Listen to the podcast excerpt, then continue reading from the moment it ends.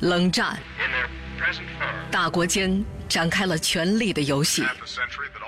美苏两极格局的巅峰对决，让世界陷入永恒的边缘。五大家族的荣辱沉浮，继续见证历史的变迁。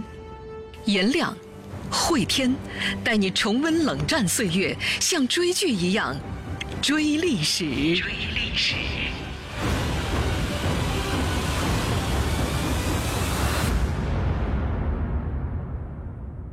冷战永恒的边缘，各位好，我是颜亮。我是慧天，本集呢是我们冷战系列第二个番外篇啊，大家也发现了冷战的作品的人物真的非常复杂，几乎已经很难说有什么传统文学作品里边典型的那种什么正面人物、负面人物。你比如说乔治，对吧？在命运上没话说，嗯，敢于献身，但是在情感上也拎不清。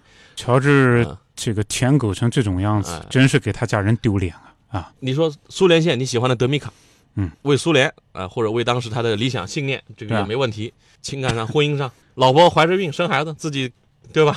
事出有因，事出有因，对吧？你怎么评价这个人？嗯，哪怕我们拿一些比较偏的人来说啊，嗯，比如那个安娜，作为一个出版商，有眼光吧？对甚至有情怀、有良知吧？嗯，看到冻伤之后那么激动，甚至愿意冒着风险。嗯他在东德哎，他当时如果被斯大西搞过去，嗯也蛮危险的。但是在情感上抢别人男朋友，啊，对啊，而且是伤害自己家人的这种哎方式，伤害自己妈妈吧，至少，更不要说戴夫、嗯瓦利，每个人物都变得越来越复杂，你真的很难用正面人物还是反面人物来评价他们。嗯，对，再一个就是很多人物的成长，从一战、二战追过来，老听众可能感受会更深一点。哎，这个一战、二战当中，对吧？那么朝气的，嗯，那么有着鲜明的个性的人物，到了年老之后，突然就变化了。有的变化，比如说像菲茨、像艾斯尔，艾斯尔，你要说他一战和二战的变化也很大呀，大家别急，冷战后面艾斯尔有很重要的戏份的、对。包括菲茨有很重要的戏份。哦，有菲茨那啊那个范儿，对。真是，有些变化呢，是让我们有点儿，比如说在一战、二战当中，这个劳埃德也好，德国线的沃纳也好，突然就变成了一个古板教条的父亲。所以呢，我们由这些变化吧，或者这个冷战读到现在啊，大家听到现在一些感受，我们凝结出了一个辩论的题目，叫“我们终将变成自己年轻时讨厌的样子吗？”我方观点是我们终将变成自己年轻时讨厌的样子。嗯，惠博士的观点是不会，我们不会变成自己年轻时讨厌的样子。好，这次我方正方先发言，那我方先来论述一下为什么我们终将变成自己年轻时讨厌的样子。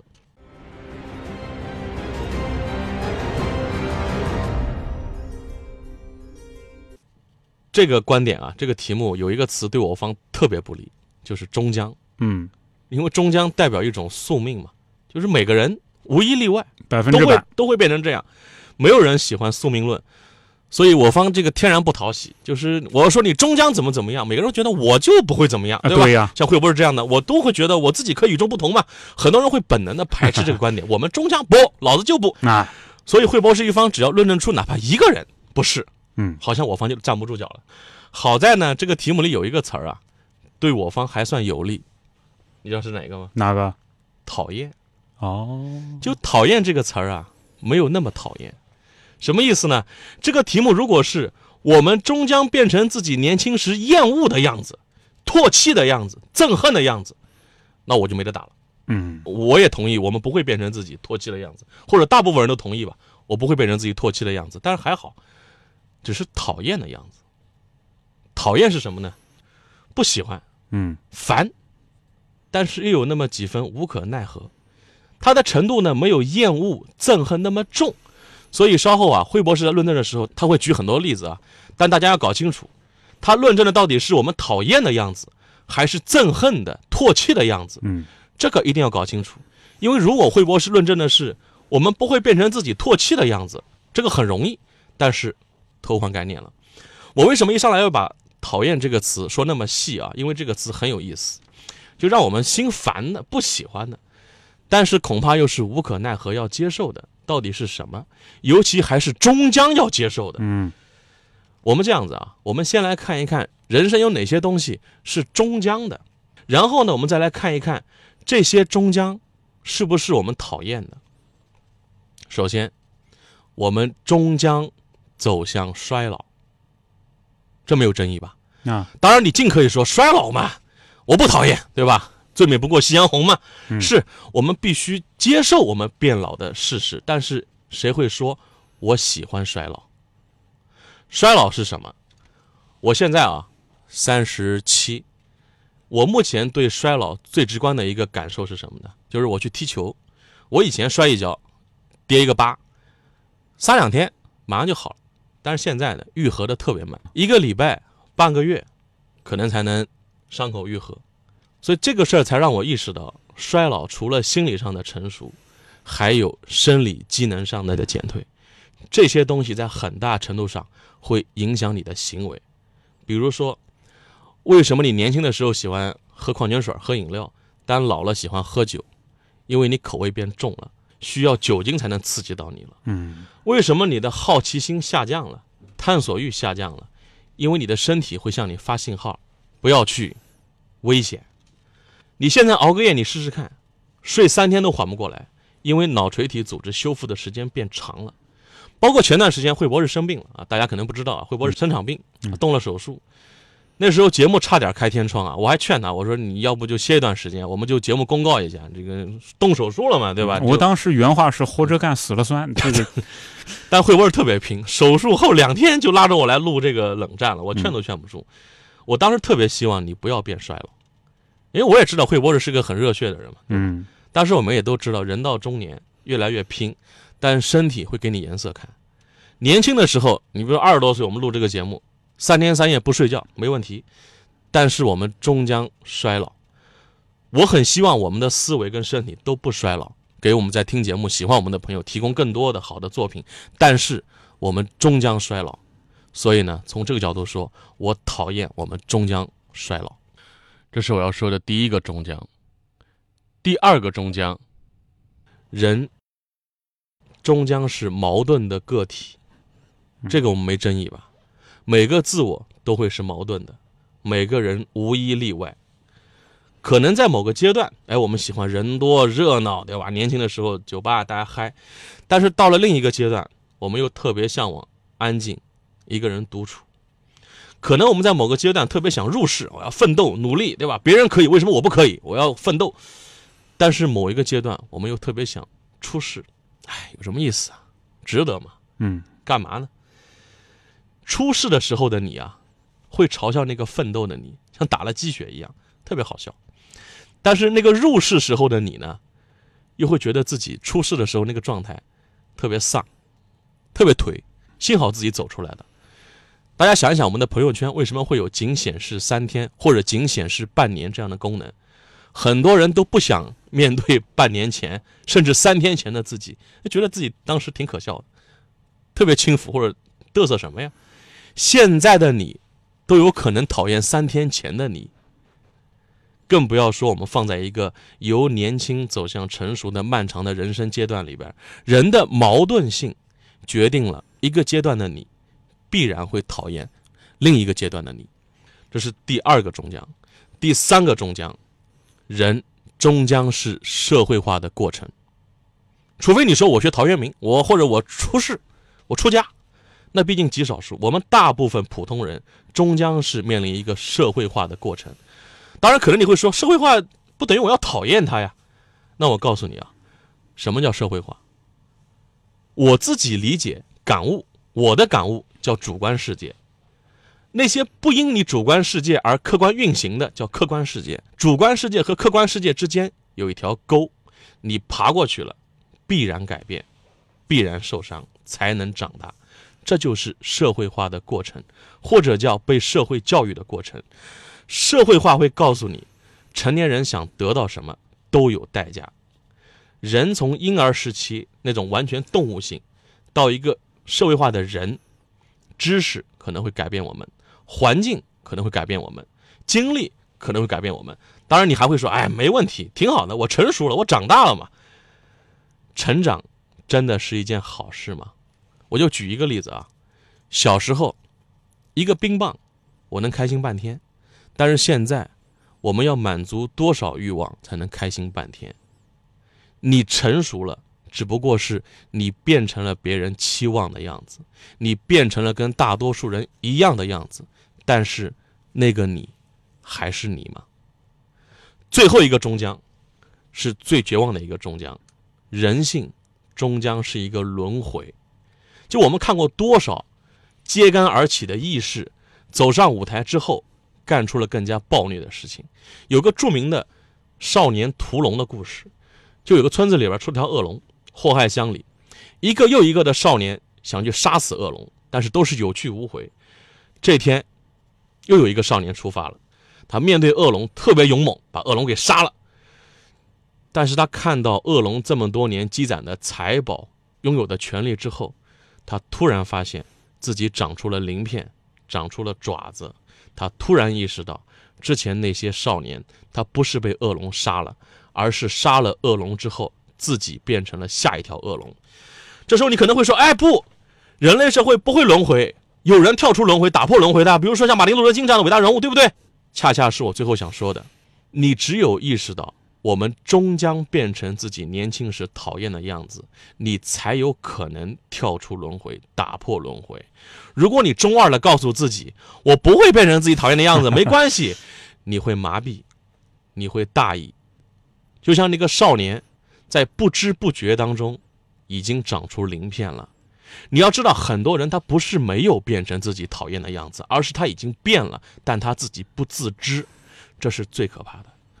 我们连自己曾经讨厌什么都忘了，我们心安理得的接受现在的自己，告诉自己挺好的，都这样，我不讨厌自己。只有你时刻提醒自己，我们终将变成自己讨厌的样子。有这样的认知跟领悟，你才有可能打破这个轮回。以上，颜亮，他讲四点是吧？我对应我也讲四点。第一，讨厌呢是一个很随心的事情，你不能把它搞成一个很客观的事情。比如说啊，我小时候讨厌穷，你说我长大了一定穷，这哪有这个事儿啊？我们讲的是一种状态、一种气质、一种气场。换言之，好恶。比如说，我小时候我喜欢某一种状态，我喜欢怎样的一种生活。那么这个呢，其实心理学上是有答案的。人三岁以前就决定了一个人的基本价值观喽，哪怕到老去的时候，三岁之前的人生印记都在影响着你。那你怎么会变成年少时讨厌的样子？这个在心理学上说不通的。你要说这个讨厌、喜欢某样东西、憎恶某样东西，这一点呢，会跟随人整整一生。到你老了以后，你喜欢的东西、讨厌的东西。那都是你小时候积累的记忆，慢慢的凝聚成了你精神上的内核。换言之，这心理学上说呢，人有两个啊，一个叫流体记忆啊，一个叫晶体记忆，也可以翻成流体智慧、晶体智慧。这个流体智慧是会变的，这是肯定会变的，但是晶体智慧是不会变的。晶体智慧之前啊，也有心理学家写过，就年龄大了以后呢，晶体智慧它慢慢的变强，但是它的根源还是你小时候的经历。所以就这方面说啊，人他在好恶方面，在基本的是非观、价值观方面不会变。为什么我们经常讲三岁看大，八岁看老，说的就是这个概念啊。一个人他是怎样的一个人，他是小时候决定的，他根本就变不了，这是一个客观的。啊，这是第一点。第二呢，你就咱们这个作品来说，有没有人啊感觉和年轻时候不一样了？那当然有不一样的。劳埃德他就不一样了。年轻的时候，哎呀，就很有冲劲，跑到西班牙打内战。但是呢，看到自己儿子说是不好好读书，劳埃德就急了。你觉得这不一样吗？他本质是一样的。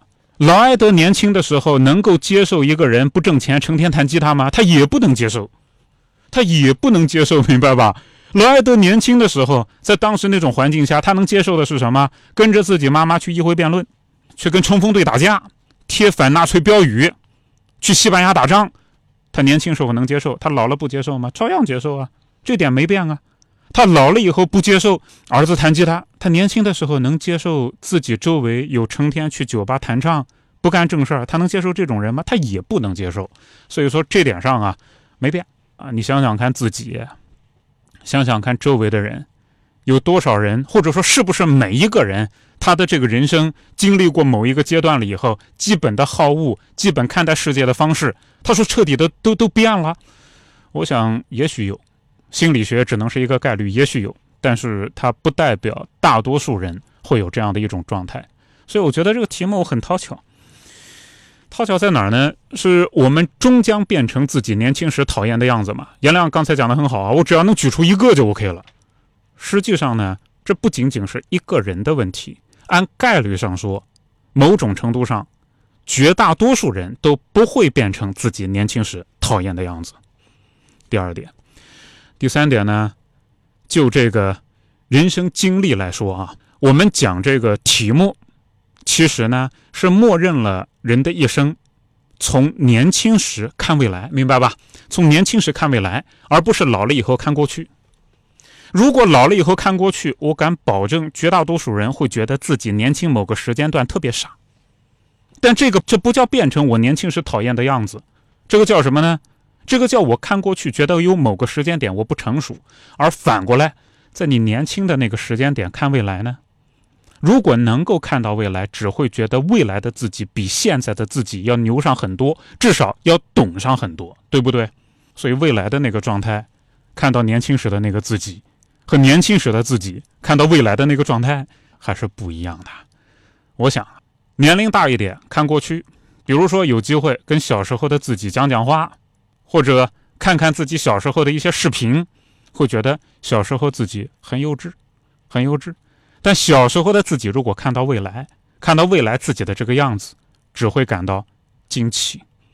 当然，得把物质的那些东西拿开啊，看到未来的自己的那种状态，心里面的晶体智慧，我想小时候对于未来的自己啊，应该不会看不上吧？应该不会看不上吧？第四，其实呢，在这个人的心理健康方面啊，有一个很重要的概念叫自我评价。这自我评价什么意思呢？你对于自己的人生是正面评价还是负面评价？为什么我觉得啊，就是活成自己讨厌的样子，这个概念本身就挺恐怖的。如果说一个人他时时刻刻意识到，或者他心里一直有这个念想，他在比我和我小时候是不是想的不一样？我年轻时候不像我现在啊，哎，我现在是不是这人变了？人变得比较奇怪啊，和年轻时候的那个状态相比。我现在不一样了。人如果老这么想啊，他实际上呢在自我否定，或者至少在自我质疑，这对于人生本没有什么好处。所以我觉得啊，自信，首先自信就是我我不会变成年轻时候讨厌的样子。我现在做的决定，是我年轻时候一直到现在记忆综合决定的结果。我现在有年轻时的记忆，而年轻时的我呢？没有我现在的记忆，那换言之，年轻时候懂的，我现在都懂；而反过来，我现在懂的，年轻时候的我未必懂。我活的和过去相比，我是在过去的基础上变得更好，但我没有否定那个基础。人的一生嘛，我想啊，要解决很多问题，时刻在自我质疑当中过日子啊，这个未免过得也太过的辛苦。现在不流行一句话吗？叫不忘初心。你记得当初自己为什么出发就可以了，老是反复的质疑自己，我有没有和过去不一样啊？这人生过得太累。我打一个比方，假使说年轻时的你和年老以后的你啊，在某个时间点，在某个平行世界相遇了，年老的你看着年轻的你，会在心里面念叨两个字：傻瓜；而年轻的你看到年老的你，绝不会在心里面讨厌。而只会觉得这是我人生的导师。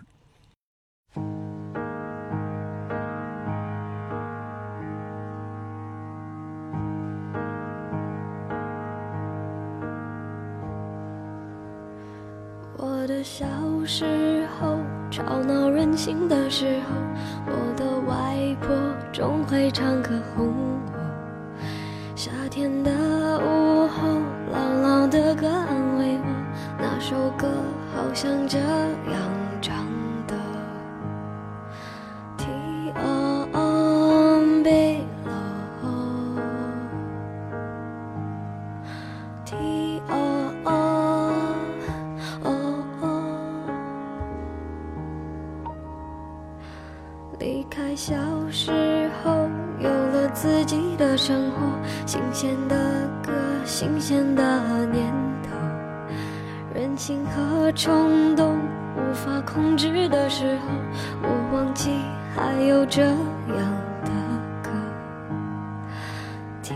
哦哦，被落，听哦哦哦哦。我爱上让我奋不顾身的一个人，我以为这就是我所追求的世界，然而横冲直撞，被误解，被骗，是否承认了世界背后？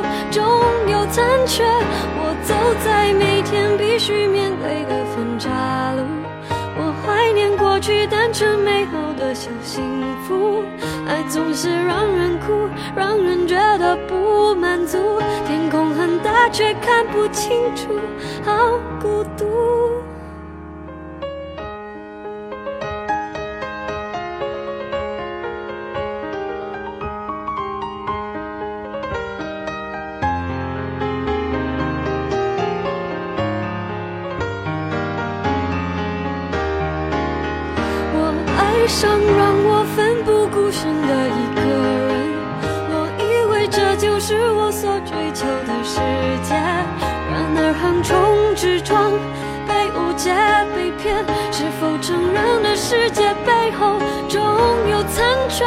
我走在每天必须面对的分岔路，我怀念过去单纯美好的小幸福，爱总是让人哭，让人觉得不满足。